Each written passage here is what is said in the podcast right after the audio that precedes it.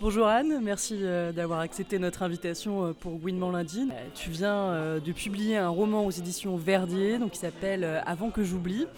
Tu as reçu le prix envoyé par la poste. À l'heure où on se parle, tu es nommé pour le prix Goncourt et le prix Femina. Et le Vepler également. Voilà, en plus. Est-ce que tu t'attendais à un tel succès en publiant cette œuvre assez intimiste quand même? Eh ben non, je m'y attendais pas. En réalité, je pensais pas que ma petite histoire perso allait intéresser plus de gens. Enfin, en fait, euh, mon, mon, but avec ce livre, c'est déjà d'écrire un livre, enfin de naître enfin à l'écriture et de porter la mémoire de cet anonyme disparu, parce qu'on ne parle jamais des anonymes qui meurent le soir euh, dans des hôpitaux de banlieue, et ça me semblait important de parler de mon anonyme à moi. Et voilà, donc j'avais écrit ça, c'était donc pour sortir un livre, entrer en littérature et porter cette histoire au dehors. Et en réalité, ben, ça a touché plus de gens que je le croyais. Et je croyais que ça allait toucher le cercle apaisant de mes amis. Et en fait, ça a été un peu plus loin que ça. Et je me suis rendu compte qu'en fait, euh, euh, ça avait permis à certaines personnes de desserrer parfois l'étau du trauma. C'est-à-dire que des gens m'ont remercié pour avoir écrit ces lignes parce que peut-être ils n'avaient pas pu, euh, en particulier sur toutes les choses un peu qu'on ressent au moment du deuil ou après le deuil en tout cas. Peut-être c'est des gens qui ne s'étaient pas permis de ressentir. Parce que la mort, ça va hyper vite, il faut que tout soit carré. En trois semaines, il faut que ce soit terminé, s'il te plaît, parce qu'on n'a pas que ça à faire, il faut continuer à être productif, tout ça. Donc moi, j'avais voulu quand même reparler de toutes ces émotions qui m'ont traversée à ce moment-là. Bien sûr, en les recomposant pour, pour en faire un roman, mais, euh, mais ça me semblait important. Et donc, les gens ont ri et pleuré. Effectivement, c'est euh, ce qui frappe euh, quand on lit ton roman, c'est cette capacité à décrire quelque chose de glauque et triste, et à la fois de rebondir et de trouver une, une poésie folle et une tendresse folle dans des choses qui sont euh, tri triviales. En fait, euh, en réalité, moi, cette lecture-là du monde, je, vis les choses comme ça. C'est-à-dire que souvent, dans la plus grande laideur, euh, je trouve des choses amusantes. Je l'ai déjà dit, mais par exemple, un pigeon qui essaye de se relever par terre, un pigeon unijambiste qui essaye de se relever, ça me fait rire. Voilà, tout, tout est à la fois euh, laid et cocasse, mais en même temps beau. Voilà. Et euh, j'ai voulu mêler ces trucs-là, parce qu'au départ, moi, quand j'ai vécu ce deuil-là, euh, je l'ai vécu comme une fiction. C'est-à-dire que ça, me ressemblait à un film, quoi. Déjà, que quelqu'un meurt, que, qu'un père meurt, déjà, c'est comme, un, comme dans un film, l'impression d'être dans un film que le croque-mort est trop bu, c'est comme dans un film, que, euh, que le curé s'endorme, c'est comme dans un film. Enfin voilà. Et en fait, au départ, j'avais voulu, je m'étais dit, mais c'est quand même incroyable cette histoire. Comment ça se fait que tout dérape comme ça? Et donc, je m'étais dit mentalement que je, je, le raconterais un jour, cette histoire-là. Et de fil en aiguille, euh, j'ai raconté ça, mais comme, comme à peu près je l'ai vécu, quoi. Et, euh, et ça, ça s'est transformé petit à petit en tombeau au père, c'est-à-dire en, en, hommage. C'était pas tellement ça au début, c'était raconter l'absurdité et le rocambolesque de la mort. Et puis finalement, ça s'est transformé de, par association d'idées, de fil en aiguille, par un tombeau, au sens classique du terme, c'est un tombeau de mots, un mausolée.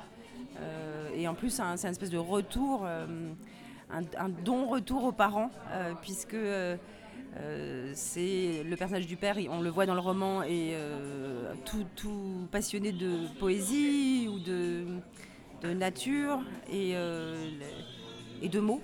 Et donc finalement, écrire, c'est aussi une manière de rendre hommage à, ce personnage.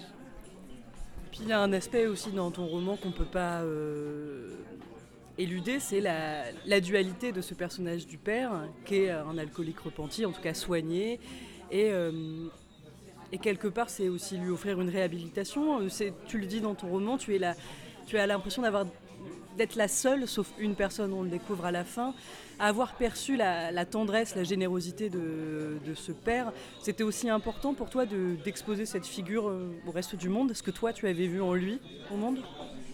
Euh, Oui, c'était important parce que, par exemple, les gens ont tendance à se formaliser. Enfin, c'est pas ça, c'est que. Euh, dans tous les milieux, il y a des méchants et des gentils. Et en réalité, lui, c'était un homme euh, qui a plutôt subi son existence et qui a été, par exemple, le, la proie d'addictions, de nombreuses addictions.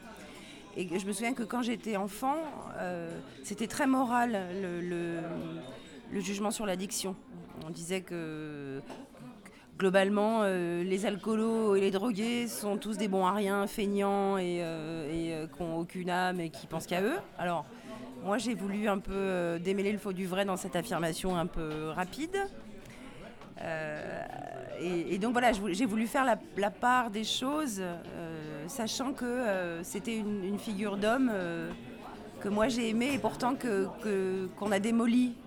Enfin les gens, les voisins, même la famille parfois a, pu, a pu le démolir et j'ai eu l'impression, moi enfant, que au fond personne ne prenait la peine de savoir qui il était. Et j'ai voulu rétablir ça. Et, du coup, il y a cette histoire de lettre, de personnage extérieur qui envoie une lettre qui confirme euh, l'intuition de la narratrice par rapport à cette personnalité euh, euh, plus attachante et plus tendre qu'on ne le croyait, plus profonde aussi, et plus rêveuse, et plus est plus subtil que juste euh, un type qui travaille trop, euh, qui boit trop et qui des fois fait une tarte à sa femme. Quoi. Voilà. Il y a aussi, euh, c'est le portrait d'un père, mais en filigrane, il y a aussi le portrait de la narratrice quand même. Est-ce que tu as eu des blocages? Est-ce que y a, tu t'es posé des questions sur ce que tu livrais de toi-même ou pas? Est-ce que tu avais envie de dire ou pas Alors, il y a quelque chose qui était certain, c'est que il y a des choses dont j'étais certaine. La première, c'était de parler à la première personne. C'est-à-dire que c'est un jeu qui est un jeu, euh, évidemment, c'est un personnage. Dans l'étranger, on ne se demande pas si jeu existe bien dans le réel. Hein. Mais euh, c'était un jeu d'affirmation de soi, euh, écrivant enfin, une femme d'une quadra, une femme quadra qui écrit enfin et qui. Et à ce moment-là, j'ai pas vu pourquoi il faudrait que je me cache en plus derrière une Estelle, une Laura, une Stéphanie, une voilà. J'ai été sûre aussi de laisser entendre ma grille de lecture du monde, qui est une lecture minoritaire en fait. Évidemment, euh, avec euh, des années de militance, des années de réflexion autour de tout ça, de déconstruction, euh, des années de gouinerie, quoi, en quelque sorte. Et c'était certain que j'allais pas camoufler ça non plus. C'est-à-dire que le parti pris a été de parler de mon point de vue en mettant le lecteur dans la combine, c'est-à-dire en, lui en quelque part lui disant bah c'est comme ça. Et ça se discute même pas en fait. C'est comme ça que je vois les choses. Donc je me suis un petit peu permis euh, parfois des petites remarques un peu politiques en essayant d'en faire quelque chose de drôle. Après le sujet c'était le père. Donc j'allais pas non plus euh, mais c'est ce que je dis c'est à dire que j'allais pas démolir le patriarcat chez le curé c'était pas possible mais en utilisant justement ce syntagme là démolir le patriarcat, c'est un truc très courant quand on est féministe ou quand on est de l'autre côté de la barrière. Quoi. Donc le dire comme ça, pour ceux qui, pour ceux qui l'entendent, pour ceux qui savent ce que ça veut dire, voilà, c'était aussi un signal pour dire bon, euh, je suis là, on ne s'est pas oublié, je suis toujours là. Je parle de la violence des hommes, je parle de mon père, mais je suis quand même, ça n'empêche que je suis toujours euh, la gouine que je suis et que, euh, et voilà. Et mais en même temps, quand j'y pense, j'ai réfléchi à ça après. Euh, j'ai campisé des trucs. Par exemple, le curé qui parle comme Michel Serrault dans Deux heures moins avant Jésus-Christ. Dans ce film, Michel Serrault est une folle, mais intersidérale. C'est euh, donc César en folle. Voilà. Et donc, au fond, mon inconscient a quand même travaillé puisqu'il a transformé le curé en Michel Serrault, qui est une super folle. Donc j'ai campisé le curé quand même.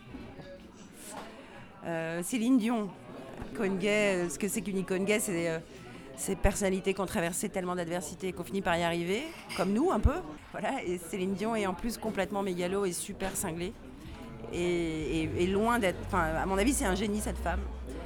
Et euh, je, suis très euh, admirative de ces femmes comme Dolly Parton par exemple aussi, qui sont des femmes qui arrivent de nulle part et en fait qui ont une joie de chanter ou une, joie d'être au monde qui, les emmène si loin. Donc voilà, et Céline Dion évidemment, euh, Bon, alors c'était à la fois le commun, c'est-à-dire tout le monde. Euh, tout le monde connaît Céline Dion. Si je te dis dans le froid, dans les flammes, tu vois immédiatement. Euh, voilà. Et donc c'était aussi pour parler de ça, du fait que les chansons racontent l'ineffable et que même les chansons populaires parfois disent l'ineffable mieux que n'importe quel romancier qui en écrirait 10 pages. Céline Dion le dit mieux, en seulement 2 minutes 30. Et donc il ne faudrait pas se priver de ça et, et de l'intelligence de la culture populaire. Et ça c'était important pour moi de parler de ça, de la culture populaire, du décor d'une classe moyenne ou modeste, de, ce que ça constitue. Euh, et c'est pour ça aussi que je parle beaucoup des objets. On ne peut pas évacuer euh, de ton roman la lecture euh, politique, hein, tu l'as rappelé plusieurs fois. ce qui me fait penser d'ailleurs que l'action se passe au moment du débat du mariage pour tous. On débat aujourd'hui de l'accès à la PMA pour toutes. Quel, regard tu portes là-dessus aujourd'hui euh, sur cette période du mariage pour tous? Alors c'était très compliqué euh, parce que c'est vrai que ce deuil est dans, la vie réelle est intervenu en même temps que ce débat invraisemblable où des gens se sont lâchés et ont déversé des seaux de merde sur nous tous et on n'en revenait pas. Et alors, il y a ceux qui étaient déjà pas trop intégrés, qui n'étaient pas très étonnés, et puis il y a ceux qui étaient plus intégrés, qui étaient vraiment très étonnés. Donc ça aussi, ça a suscité des décalages d'étonnement. Et dans la lutte, ça s'est ressenti, ça, ce décalage d'étonnement. Mais moi, je me souviens surtout d'une période où j'étais déjà complètement dévastée, sans vraiment m'en rendre compte en plus. Mais ce, ce cet invraisemblable giclée de merde euh, a, rajouté évidemment à moi l'état dans lequel j'étais, mais j'étais aussi très incrédule en fait. Mais comme beaucoup, on n'en revenait pas. Et en fait, ce qui était intéressant, a posteriori, quand j'ai écrit ce roman, c'est comment euh, je parle de la même chose. Quelque part, je parle de la vieille France qui meurt. La vieille France qui meurt, la vieille France qui s'est posée aucune question sur son destin, sur sa sexualité, sur son désir, en fait. Et vraiment, le contraste était saisissant justement entre euh, avoir à gérer des, funérailles dans une église de banlieue et puis tout d'un coup être en même temps euh, au pied d'un camion à dire, euh, à dire non, non, non, non les homophobes. Enfin voilà, c'était évidemment euh, contrasté. En fait, je racontais l'histoire d'un homme qui avait été sans arrêt ramené à sa condition de pauvre naze. Et dans ma manière, moi, de vivre ce moment de militance collective, il y a des moments où j'ai eu l'impression, avec certains camarades, d'être ramené euh, à, une espèce d'idiotie de classe euh, immanente qui dirait que parce que on n'a pas fait de très longues études, on est incapable de savoir comment s'organiser politiquement. Et moi j'ai ressenti ça très fort, ça m'a beaucoup blessée parce que j'ai trouvé que voilà, on parle de la lutte des classes, c'est super, mais en fait, il euh, faut balayer devant sa porte aussi. Et, c'était pas nouveau, je le savais aussi. Mais, mais ça m'a, à ce moment-là, c'était plus douloureux qu'à un autre moment, voilà, de l'avoir ressenti en réalité. On a parlé un peu de l'aspect politique sur l'écriture. Euh, euh, tu, es journaliste de formation, on t'a entendu à Gouinement lundi euh, dans le cadre du festival Loud and Proud il y a deux ans je crois. comment t'es venue à l'écriture? En fait, c'était un désir qui était là depuis très longtemps. En fait, ça va faire prétentieux de dire ça, mais quand j'avais 8 ans, j'ai dit à ma mère, je voudrais faire ça. Et elle m'a dit, tu sais, faudrait mieux que tu sois esthéticienne ou institutrice. J'ai dit, bon, bah, bon, ok, je vais faire prof alors. Évidemment, ça m'a fait chier tout ça très rapidement. Oui, en fait, j'avais toujours ce désir d'écrire qui était là et je n'arrivais pas à le concrétiser. En tout cas, pas frontalement. Donc, j'ai commencé par euh, faire une formation de SR. Donc, c'est vrai, plutôt que d'écrire ses textes, autant corriger ceux des autres, c'est vrai. Hein. Après, j'ai écrit des horoscopes, j'ai écrit des micros de radio, euh, j'ai écrit des dossiers de presse pour des festivals ou des soirées. Enfin voilà, j'ai écrit tout autour. Donc finalement, je suis tout le temps restée dans l'écriture. Sauf que j'y allais pas. C'était périphérique. Et en fait, euh, au bout d'un moment, la tension entre corriger les textes des autres et vouloir écrire les miens est devenue trop importante. Ça me faisait vraiment souffrir. C'est-à-dire que je me disais, mais enfin, tu veux écrire et tu te retrouves à corriger un texte sur euh, des chats, comment avoir un chat en bonne santé. Bon, et donc au bout d'un moment, ça m'a semblé tellement pas possible. Et puis ça allait avec un autre moment dans ma vie où finalement j'ai été consultée pour ça. J'ai commencé une analyse. Et de fil en aiguille, euh, voilà, le travail de, l'analyse, qui est en fait un travail de, comment dévoilement en fait de, son langage, de sa propre voix, de son propre inconscient. Et ce travail de dévoilement se fait par le langage. Et donc finalement, une fois que j'ai pu me dévoiler, dévoiler mon langage ou trouver ma voix oralement, je me suis sentie un peu plus autorisée à le faire euh, sur du papier, par exemple. voilà. Enfin, tout ça, tout ça c'est deux mouvements parallèles. Euh, et, c'est ouvert le master de création littéraire à Paris 8, donc j'étais en plein dans ce, délire-là. J'ai postulé, j'ai suivi ce master, et là j'ai eu euh, la confirme, quoi. Que, on m'a dit, bah oui, c'est bon choix. Voilà. Et donc j'avais, je crois que j'avais besoin de validation. J'avais besoin qu'on, voilà, c'est ça. Et une légitimité qui est due à plein de trucs, qui est due à, l'endroit d'où tu viens, à ton capital culturel. Euh, parce que j'avais fait une prépa et je m'étais fait complètement euh, écraser psychiquement parce que j'avais pas, je savais pas ce que c'était que la révolution de 1848. J'avais pas lu Bovary, j'avais pas lu, euh, j'avais rien lu, je savais rien. J'arrivais de ma banlieue, je savais rien. J'aimais lire, c'est tout ce que je sais, et écrire. Et donc ça m'avait tellement démoli que j'avais durablement intégré cet ordre-là, qu'il y a des gens qui savent, qui peuvent écrire, et puis d'autres qui ne savent pas et qui ne peuvent pas. Et donc moi, j'ai été rejetée du royaume des lettres, en quelque sorte. On m'a dit, vous avez rien à faire ici. Donc je me suis barrée. J'ai pas pu ouvrir un livre pendant deux ans. Et après, j'y suis retournée par euh, les presse pocket horreur, euh, de la science-fiction, euh, de la littérature gay. Enfin, je me suis fait ma, bibliothèque. Et en fait, j'ai retrouvé la confiance dans la littérature comme ça. Et l'écriture, comment je suis arrivée là? Oui, bah voilà, donc c'était un double mouvement. Et je me suis autorisée. En plus, tu vois, c'est un, âge particulier. Je me suis retournée, j'ai repris mes études, j'avais 40 ans. Donc euh, voilà, peut-être je me sentais suffisamment solide dans mon existence parallèlement, euh, voilà, même dans, ma pensée, dans, dans la manière dont je voyais le monde, dont c'était articulé. Je me suis sentie peut-être légitime pour, euh, pour y aller, quoi. Pour pas être traitée d'imposteur ou un truc comme ça. Est-ce que ça t'a donné envie d'écrire un deuxième livre? Oui, alors donc moi je, je, commence à écrire et j'ouvre juste la porte, enfin on m'ouvre la porte. On m'ouvre la porte et en plus, euh, j'ai été un peu, en plus de l'adoubement des sélections sur les prix et tout, c'est très important, enfin voilà, mais j'ai aussi reçu des mots d'écrivaines. J'ai reçu un mot d'Annie Ernaux, j'ai reçu un mot de Marie-Hélène Lafont, qui est une autre romancière, j'ai reçu des lettres de, un petit Bristol de Colette Mabrazard, qui est aussi une écrivaine euh, super qui a écrit euh, Monologue de la bouche et Verdier. Et donc toutes ces femmes m'écrivent pour me dire bienvenue ça m'a tellement encouragée que évidemment que je vais continuer à écrire. J'ai rencontré hier une journaliste qui m'a dit n'attendez pas, écrivez dès aujourd'hui, ne laissez pas passer ce moment, profitez. Et voilà, et donc je vais essayer de faire ça. Et euh, bien sûr que je vais écrire. Bien sûr que, en fait, écrire, c'est l'endroit où je me sens le plus chez moi. J'ai découvert ça, en fait. Quand je suis en train d'écrire, et pas écrire un truc de commande sur euh, que faut-il penser de. Enfin, voilà, quand c'est pas. Voilà, je, je suis chez moi, je me sens en sécurité. Donc euh, c'est un refuge en fait finalement.